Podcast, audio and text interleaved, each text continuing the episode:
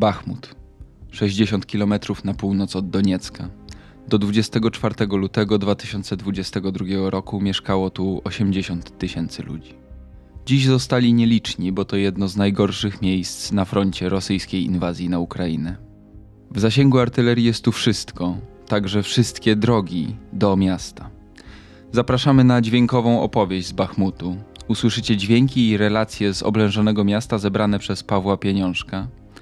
Przy mikrofonie Krzysztof Story, a wysłuchacie podcastu Tygodnika Powszechnego.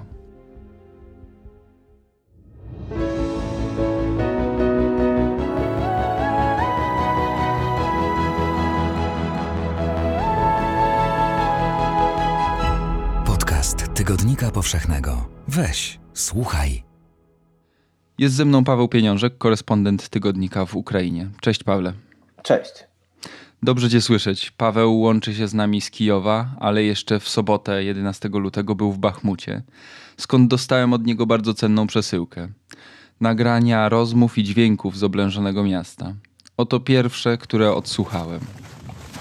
Здравствуйте. Слушай. Не, мы не курим, извините. Как вы здесь? Як у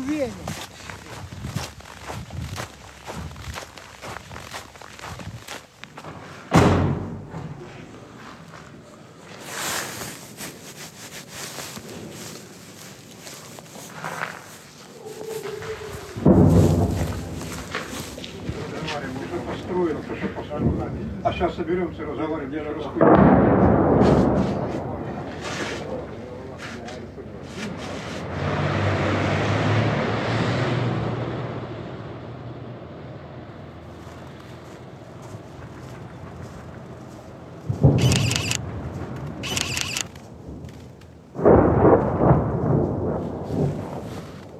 Skrzypiący pod stopami śnieg, zmęczone silniki terenowych samochodów, głosy ludzi i przede wszystkim nieustający huk artylerii z obu stron. Tak brzmi dzisiaj Bachmut. Pawle, słychać było też dźwięk migawki twojego aparatu. Ty pamiętasz Bachmut jeszcze z 2014 roku, kiedy omijały go najcięższe walki. Jak ostatnie lata, zwłaszcza ostatni rok od czasu rozpoczęcia inwazji na pełną skalę zmieniły to miasto? Jaki krajobraz zobaczyłeś na miejscu? Rzeczywiście e, Bachmut miał to szczęście, wówczas jeszcze Artemivsk, dlatego że to miasto zostało, miało zmienioną nazwę ze względu na dekomunizację.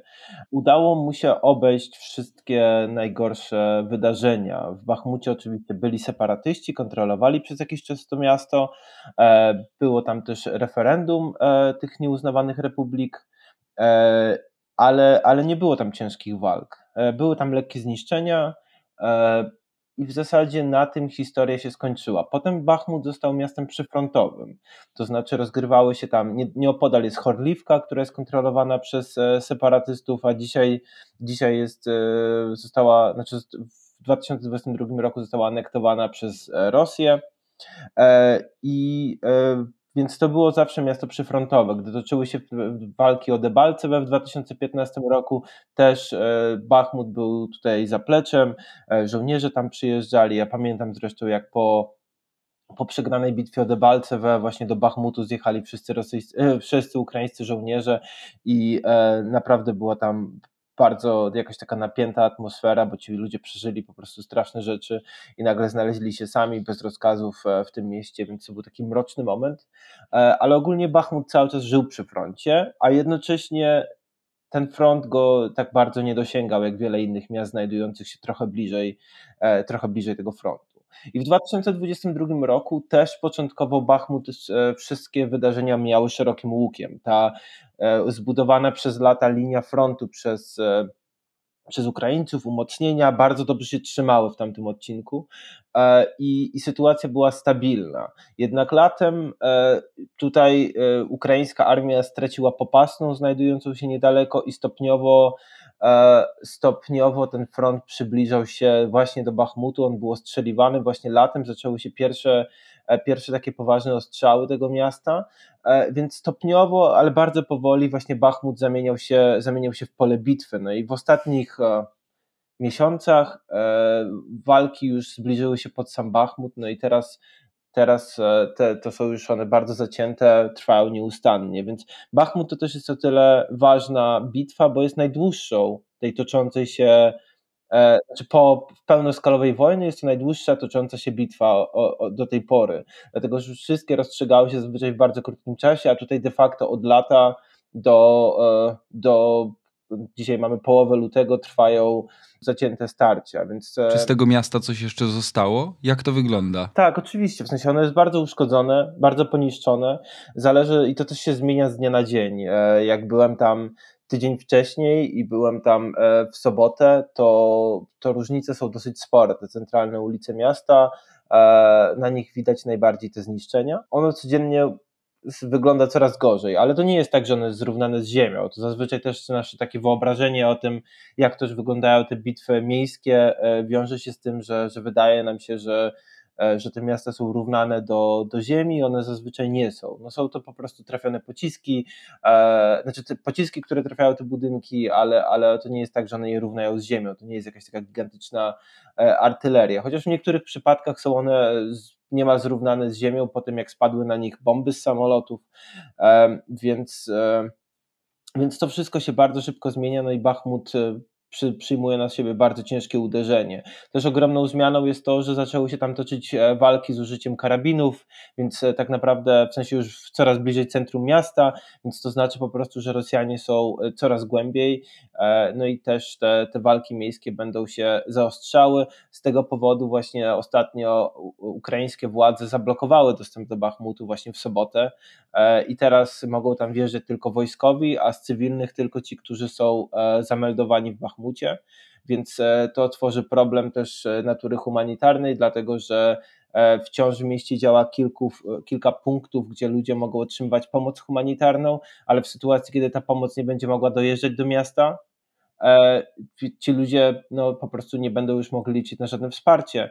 A, a teraz już od, od dawna już w Bachmucie nie ma wody, gazu, prądu. W zasadzie ludzie żyją tylko dzięki temu, że otrzymują drewno, mają gdzie nabrać wodę, E, i dostają jakieś właśnie wsparcie, e, wsparcie, znaczy jakieś jedzenie, dzięki któremu mogą się, e, no mogą przetrwać ten, ten straszny czas. Mówiłeś o tym, że sytuacja jest zmienna, to słychać. Wysłałeś mi łącznie prawie trzy godziny nagrań i tam bez przerwy. Tam nie ma chyba 20 sekund, na, którym nie, na których nie słychać jakiejś artylerii, tej czy innej. Nie podkładamy tego, tego tła dźwiękowego pod całą rozmowę ale zapytam o tą zmienność. Jaka jest sytuacja na froncie? Bo od tygodni słyszymy, możemy poczytać, że Bachmut zaraz upadnie, że Rosjanie są coraz bliżej otoczenia miasta, nacierają na nie w zasadzie z trzech stron, od północy, południa i wschodu, że zaraz będzie kolejna ofensywa. No, walki toczą się tak naprawdę o każdy metr e, tego miasta i straty są gigantyczne, dlatego że e, nie można ich dokładnie oszacować. Ale pewnie jeżeli powiemy, że dziennie ginie kilkaset osób e, po jednej i drugiej stronie w walkach o Bachmut albo odnosi rany, e, w sensie jest, zginie albo odnosi rany, to myślę, że nie będzie to dalekie od prawdy, dlatego że, że ta sytuacja jest bardzo, bardzo ciężka tam. No, Ukraińcy tracą terytoria wokół Bachmutu i też e, Rosjanie zajęli część pozycji wewnątrz miasta. Do tego Rosjanie zajęli też część wzgórz. E, co też ma tutaj duże znaczenie. Po drugiej stronie, od zachodniej strony Ukraińcy też się trzymają na wzgórzach, ale, ale to powoduje, że, że Rosjanie bardzo dobrze widzą, co się dzieje w mieście. E, dosyć celnie mogą strzelać po poruszających się tam e, pojazdach, więc to też był powód, dla którego nagle zginęło tam sporo ludzi, właśnie tam się mówiło o amerykańskim wolontariuszu, może to słyszałeś, o norweskich wolontariuszach, którzy byli ranni, chyba też jedni zginęli, więc to, to trochę jest kwestia właśnie tego, że nagle Rosjanie mogą się bardzo dobrze wstrzeliwać ze swoją artylerią, bo po prostu mają tam tak zwane oczy, czyli widzą z góry, z góry co się dzieje. Do tego działa tam rosyjska, e, rosyjskie lotnictwo. Więc to wszystko powoduje, że bardzo trudno te pozycje utrzymać. No i też te właśnie ostatnie, ostatnie zdobycze terytorialne, w tym zajęcie pobliskiej Krasnej Hory, która była takim dosyć strategicznym e, miejscem, dzięki któremu Ukraińcy mogli powstrzymywać ofensywę z północy, została zajęta przez Rosjan. Rosjan. Więc teraz de facto Rosjanie mogą od północy wschodu i południa e, atakować to miasto. Dla Ukraińców jest to bardzo trudne e, do utrzymania i e, no, sytuacja z każdego dnia wygląda, każdym dniem wygląda coraz gorzej. Trochę tak mówisz, jakby los tego miasta był przesądzony. Prawdopodobnie tak. No, nie, nie wiem, co by się musiało tutaj wydarzyć, żeby tę obronę udało się utrzymać. E, dlatego że po prostu on jest pod gigantycznym uderzeniem. No i te straty też, które ponoszą Ukraińcy, są gigantyczne. Więc, e, więc w momencie, kiedy będzie zagrożenie otoczenia, które wydaje mi się, że nadciąga, bo widać, wystarczy spojrzeć na te wszystkie mapy, e, właśnie jak się zmienia front, widać do czego dążą Rosjanie. Oni nie chcą wejść bezpośrednio w sam Bachmut, próbują go otoczyć. I w momencie, kiedy to koło będzie się domykać, to otoczenie będzie się domykać, to wtedy no do tego czasu myślę, że jednak Ukraińcy zdecydują o wycofaniu się z miasta, żeby uniknąć, e, uniknąć takiej sytuacji. No bo jednak kocioł to jest najgorsze, co może się wydarzyć, dlatego że to zawsze wiąże się z gigantycznymi stratami, wielkimi jakimiś tam ustępstwami, żeby tych żołnierzy wyciągnąć e, ze środka. Więc, e, no, więc to miasto po prostu wydaje się, że niestety, że e, znaczy wydaje się, że po prostu, że ono wkrótce nie wytrzyma E, tej e, nawały, tego, tego ciągłego ataku. Chociaż e, wiele osób tu mówi o tym, że to będzie tak naprawdę pyrusowe zwycięstwo, dlatego że Rosjanie naprawdę bardzo się wykrwawiają zdobywając te miasta, więc to jest też pytanie o to, na ile będą w stanie kontynuować tę ofensywę dalej. No ale to wszystko już zobaczymy w najbliższym czasie, jak będzie wyglądało po tej wojnie w Europie nie budżet słów. Na pick-upie już w budżet rozprodani. W Europie po tej wojnie chyba zabraknie suwów, mówi do twojego dyktafonu przypadkowy przechodzień. Cywilne auto przerobione na wojenne czasy to jeden z symboli ukraińskiego oporu. Jak wygląda dzisiaj logistyka w tym coraz bardziej otoczonym Bachmucie? Mówiłeś o tym, że w sobotę, w dzień, w który ty wyjeżdżałeś z miasta, zamknięto e, drogę. Jak ty się tam dostałeś i jak udało ci się wyjechać? Bo to chyba nawet dla korespondenta wojennego nie jest takie proste zadanie. Do Bachmutu przez długi czas prowadziły trzy drogi, e, dwie trasy i jedna mniejsza droga. Trasy są e, albo toczą się o nie walki, e, albo są częściowo zajęte przez Rosjan w każdym razie są nieprzejezdne, dlatego że po prostu dosięgają je, e, dosięga je różnego rodzaju broń, w tym często już e, karabiny, to znaczy, że Rosjanie znajdują się ich bardzo blisko, regularnie próbują wyjść na tą trasę. Do tego pojawiła się informacja, że Ukraińcy wysadzili most na jednej z tych tras prowadzących do miasta, więc jedyna działająca droga, która tak naprawdę została, wiedzie przez mniejsze miejscowości. Jest to, jest to droga asfaltowa, ale ona jest dosyć mała i problemem jest taka, że też znajduje się w zasięgu e, artylerii i rosyjskich ataków, więc e, tak naprawdę jest ona ostrzeliwana już od dosyć dawna. Więc wjeżdżanie do miasta i wyjeżdżanie z niego zawsze wiąże się z ryzykiem takie, że zostanie się po prostu trafionym. Więc e, na przykład, jeżeli jak wjeżdżałem 11 lutego do miasta, to właśnie w miejscowości Chasiv Yar, gdzie gdzie, gdzie, no właśnie, która jest głównym miejscem, przez które się przejeżdża dalej do Bachmutu, znaczy jest kluczową miejscowością, przez którą się przejeżdża do Bachmutu.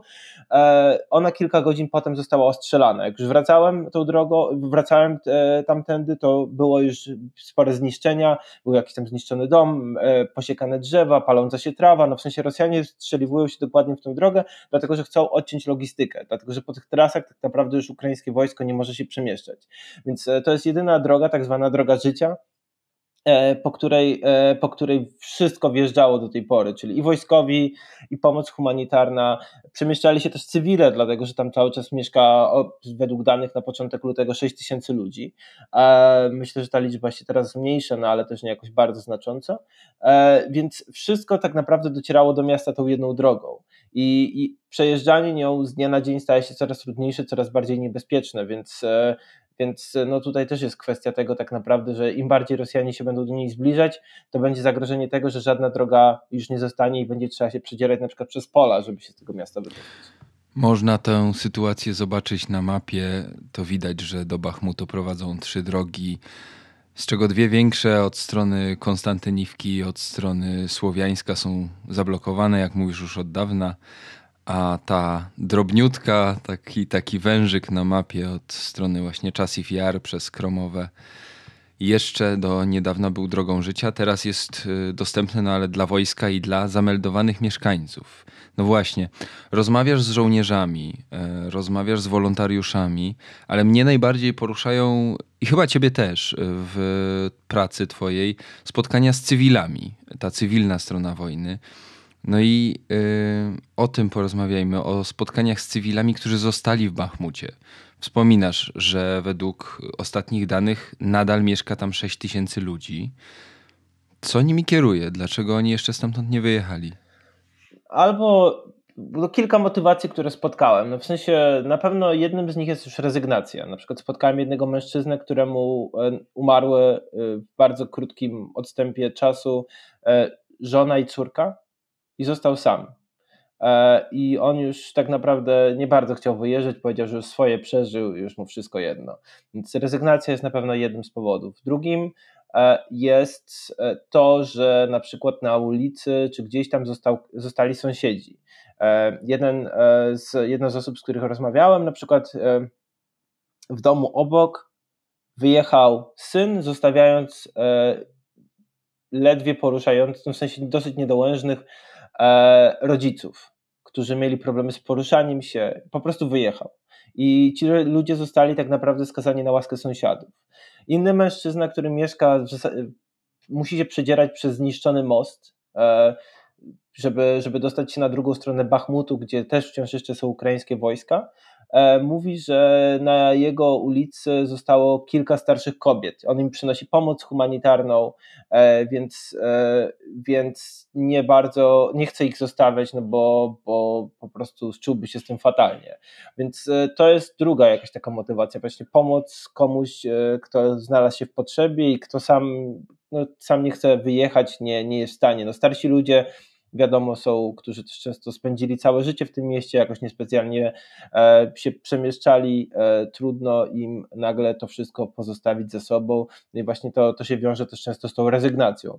E, trzecia grupa to są na pewno ci, którzy którzy czekają na Rosjan, bo tacy też są, którzy wierzą, że wkrótce Rosjanie zajmą miasto, no i czwarta to bym powiedział jeszcze, że to są jakieś takie osoby, które gdzieś za późno się, bo to zawsze są tacy ludzie, którzy za późno się zorientowali, e, że trzeba wyjeżdżać i trochę utknęli w tej sytuacji. E, spotkałem też właśnie ten jeden z bohaterów, który zajmuje się też tą starszą parą, którą zostawił syn.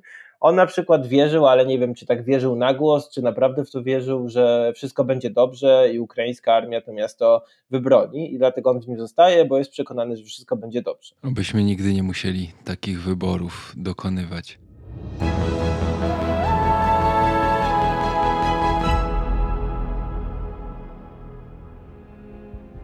Słuchacie właśnie historii z oblężonego Bachmutu. Ale Tygodnik Powszechny opowiada wojnę w Ukrainie od jej pierwszego dnia. Od ranka 24 lutego, gdy obudziliśmy się w nowym świecie. Od tamtych wydarzeń minął prawie rok, a ukraiński opór wobec rosyjskiej inwazji nadal trwa. Jak w tym czasie zmieniły się Ukraina, Europa, świat, a także Rosja? Co przyniesie przyszłość i czy jest nadzieja na sprawiedliwy pokój? O to pytamy w kolejnym numerze Tygodnika Powszechnego, dostępnym od środy 22 lutego. Znajdziecie w nim teksty naszych autorów Wojciecha Konończuka, Anny Łabuszewskiej i Pawła Pieniążka, a także rozmowy z ekspertami, m.in. z brytyjskim analitykiem wojskowym Peterem Kadikiem Adamsem. Serdecznie Wam ten numer polecamy. Całe życie w Bachmucie odbywa się przy akompaniamencie artylerii. Do tego już ludzie musieli przywyknąć po prostu. E, gdy rozmawiasz z Anatolijem, pracownikiem ukraińskich kolei, to jest jeden z tych ludzi, którzy zostali, bo po pierwsze ma pracę, a po drugie też komuś pomaga. On pomaga takiej starszej parze, o której wspomniałeś. Podczas tej rozmowy nagle przerywa wam huk wyrzutni grad. Це що? Це гради, ale куди? То від нас. Якщо, від, на- якщо вони від нас, то добре. No tak, tak, to zrozumiałem. A Anatolij mówi tylko, z przyznam stoickim spokojem, to nasi strzelają, a jak nasi to dobrze. Do czego jeszcze mieszkańcy Bachmutu musieli przywyknąć? Jak działa to miasto dzisiaj? Ym, Jaki jest dostęp do jedzenia, do jakiegoś zaopatrzenia, do wody? Działa internet, telefony? Jak to wszystko dzisiaj funkcjonuje? E, no w mieście nic nie działa, dlatego że nie ma prądu, wody, gazu, jak mówiłem. E, internet, e, w ogóle łączność jakakolwiek też zniknęła już miesiące temu. Właśnie jak rozmawiałem z jednym z bohaterów, to mówi, że ostatnio rozmawiał z bratem przez internet. Ja się pytam, a kiedy to było? Bo chyba internetu nie ma już od dawna, a mówi w listopadzie. Więc też już ten czas ludziom po prostu w tej codzienności wojennej, tych ciągłych ostrzałach i ciągłym zagrożeniu już e, też się jakoś tak e, zmienił to, to poczucie, czy zmieniło się to poczucie czasu, no bo to listopad był już prawie 4 miesiące temu. E, więc, e, więc ludzie też jak wspomniałem są już zupełnie zależni od pomocy, od wsparcia w większości przypadków. Wyjątkiem może był ten Anatolii, który, o którym też wspominałeś, dlatego że on ma regularną pracę, e, codziennie, co też jest e, trudno to sobie nawet wyobrazić, on codziennie wyjeżdża z Bachmutu, opowiadał mi właśnie o tym, jak idzie do pracy, w sensie idzie do punktu, gdzie odbiera go samochód, E, tam latają czasami pociski czy rakiety, więc on pada na ziemię, wstaje, idzie dalej i tak dociera do pracy, wyjeżdża. e, poza Bachmut, e, wykonuje swoją pracę i do niego wraca. I, i tak się dzieje w zasadzie, w zasadzie codziennie, poza tam kilkoma dniami, znaczy poza, poza weekendami, więc no, są to jakieś takie warunki bardzo, bardzo trudne do, do funkcjonowania i codziennego życia. A jak Anatolii zarobi pieniądze w tej pracy, to gdzie on może je wydać? Ale on akurat ma ten komfort, że wyjeżdża poza miasto, więc też poza miastem kupuje te rzeczy, bo jest i taniej, i większa dostępność tych rzeczy. E, ale, ale w Bachmucie właśnie działają, jedyne sklepy, które jakieś tak widziałem, to są właśnie takie e, rozkładane stoiska właśnie na wjeździe do miasta, gdzie gdzie ludzie tam handlują różnymi, różnymi produktami. A dostęp do wody? Bo w paru Twoich rozmowach pojawiły się wzmianki o topieniu śniegu na przykład. Tak, albo, e, albo są tam do, do studnie, e, do których ludzie chodzą i nabierają wody, albo właśnie jeden bohater mówił o tym, że topi śnieg, żeby, żeby mieć wodę E, bieżącą, bo też chodzenie, do, no ze studni ma wodę pitną, ale też po prostu chodzenie i nabieranie e, tej wody cały czas jest dosyć męczące, szczególnie jeśli się jest starszym człowiekiem. A opał? Bo zimno jest. Opał, e, opał głównie jest to drewno, więc tam też w ostatnich miesiącach ludzie otrzymali często tak zwane kozy, czyli piece, gdzie, które opalają drewnem i to drewno otrzymują właśnie albo z punktów pomocowych, albo gdzieś tam sami je e, rąbią i, i, i, dzięki temu opalają. No ale, ale to też jest tak, że w momencie, kiedy ta pomoc e, przestaje wjeżdżać do miasta, to tego drewna e, nie będzie, no bo jest to jednak miasto, nie ma tam aż tylu, tylu no jeszcze jest oczywiście trochę drzew, drzew bo są parki i tak dalej, no ale chodzenie i, i ścinanie tych drzew, to wszystko zajmuje sporo czasu. Z Anatolijem rozmawiasz w towarzystwie jego kur i zwierząt, więc gdakanie miesza się z dźwiękami artylerii. I w pewnym momencie zadajesz mu pytanie, które powiem ci szczerze, po prostu mnie wzruszyło. Kury jajca dają też w takich obstawach? Ну, Не перелякані? Дають, трошки дають. Почали давати. Czy w trakcie wojny kury dają jajka? No i właśnie o to bym ciebie też spytał. Czy w Bachmucie jest jakieś życie? E, jak wygląda codzienność tych ludzi? Czy tam jest miejsce na na coś innego niż tylko takie próbę, niż taką próbę przetrwania? Może byłem tam za mało czasu, dlatego że do Bachmutu wjeżdżałem e, dwa razy i spędziłem tam po kilka godzin, więc może dlatego tego nie zauważyłem. Nie wykluczam, że coś tam jest, ale ta sytuacja jednak jest już tak dramatyczna, że to co widziałem to zmęczenie, przerażenie, zagubienie, e, samotność, dlatego że przynajmniej dwóch bohaterów, którzy, którzy ze mną rozmawiało, to aż przepraszało, że tyle mówią, bo ale że nareszcie są, mogą z kimś porozmawiać, więc bo na przykład mieszkają sami, bo nikogo obok nie ma, e, więc, e, więc nie widziałem tam zbyt wielu jakichś takich e, prób podtrzymywania już życia, to już, już tylko walka o przetrwanie, ale mówię, może, może spędziłem tam za mało czasu i tego, tego nie dostrzegłem. W wielu rozmowach stawiasz za to takie proste pytanie. No a wy nie boicie, że to придут русские, то какие проблемы у вас или что такое? Czy nie boicie się, że zaraz przyjdą Rosjanie i będziecie mieli kłopoty? Twoi bohaterzy w takich momentach często odpalają papierosy. To zauważyłem. E, niektórzy zaczynają wtedy opowiadać na przykład o rodzinie, którą mają po drugiej stronie frontu, bo to wcale nie jest takie rzadkie w obwodzie donieckim. Дочка Дочка живет в России. Первая жена в Москве. Первая жена. Czy oni widzą jakąś szansę dla Bachmutu? Czy tam naprawdę zaraz przyjdą Rosjanie? I co się wiąże z tym przyjściem Rosjan? Bo wspomniałeś, że jest taka grupa, która na tych Rosjan w Bachmucie czeka. Tak naprawdę to wiele osób starszych, no raczej właśnie nie ma się już szczególnie czego bać. No nic, e, ani nie są w wieku poborowym, ani wykazywali się wszelką aktywnością. Więc jeden z tych bohaterów, który mówi, że ma rodzinę w Rosji, z którą się kontaktował, to on mówi, że on się nie boi, że nie ma się czego bać.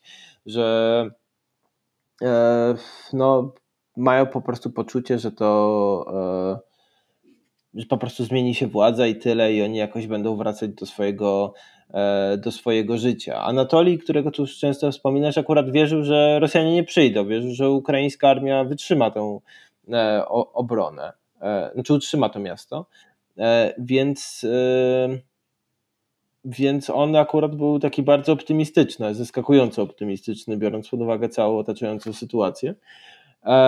Więc no, to są zawsze jakieś takie e, różne, różne spojrzenia, ale czego dokładnie oczekują? Myślę, że niczego. Myślę, że wiele osób po prostu liczy, że będzie, będzie spokój. Wrócę jeszcze na koniec do rozmowy z Anatolijem, bo znam tego człowieka tylko z głosu, tylko z tego krótkiego nagrania, którego mi, które mi wysłałeś, ale bardzo go polubiłem. Ma piękny głos. W rocznicę wojny praktycznie. Pytasz go o słowo, które w Bachmucie jest dziś bardzo, powiedziałbym, towarem luksusowym. O, pytasz go o nadzieję. I oto co odpowiada Anatolii. Надія є. Jaka? Ну, що ми виграємо. I wierzy też, że Bachmut буде znowu hartym miastem? Е, Я не вірю, я знаю. On ma nadzieję na wygraną. Na to, że Bachmut będzie ukraiński, że będzie spokojny. On nawet mówi więcej e, na końcu tego nagrania, że on nie wierzy, on wie, że tak będzie. Czy ta nadzieja, taka wiara w zwycięstwo jest tam czymś powszechnym? Bo śledząc tę walkę z daleka, to się ma raczej wrażenie, że Bachmut zaczyna przypominać Verdun z I wojny światowej. Pomnik raczej bezsensownego okrucieństwa, nie żadnej nadziei.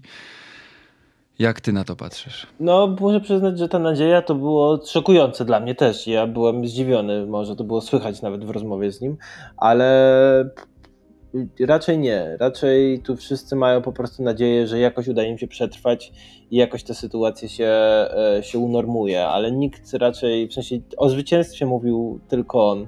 I myślę, że nawet wojskowie, jak z nimi gdzieś tam pogadasz, to też raczej zdają sobie sprawę, że to może być kwestia godzin, tygodni, znaczy dni, czy może tygodni, ale że to będzie wszystko trudne do utrzymania, więc ten optymizm Anatolia pozostał dla mnie trochę zagadką i ta nadzieja.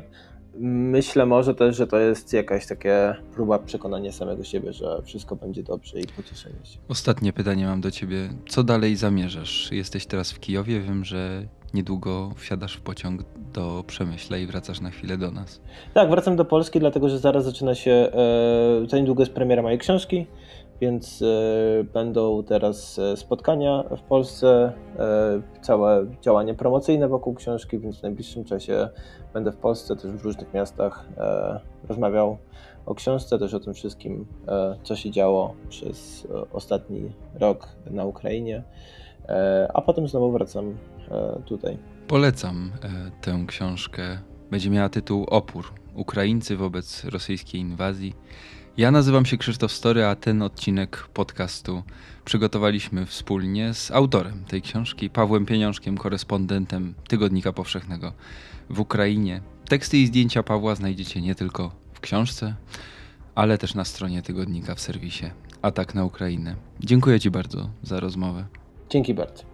Ten i inne podcasty tygodnika nie powstałyby bez Waszej pomocy i zaufania. Jeśli cenicie sobie sposób, w jaki opowiadamy o świecie, to nasze dziennikarstwo można wesprzeć w serwisie Patronite pod adresem patronite.pl ukośnik podcast Tygodnika Powszechnego. Zostańcie z nami i do usłyszenia.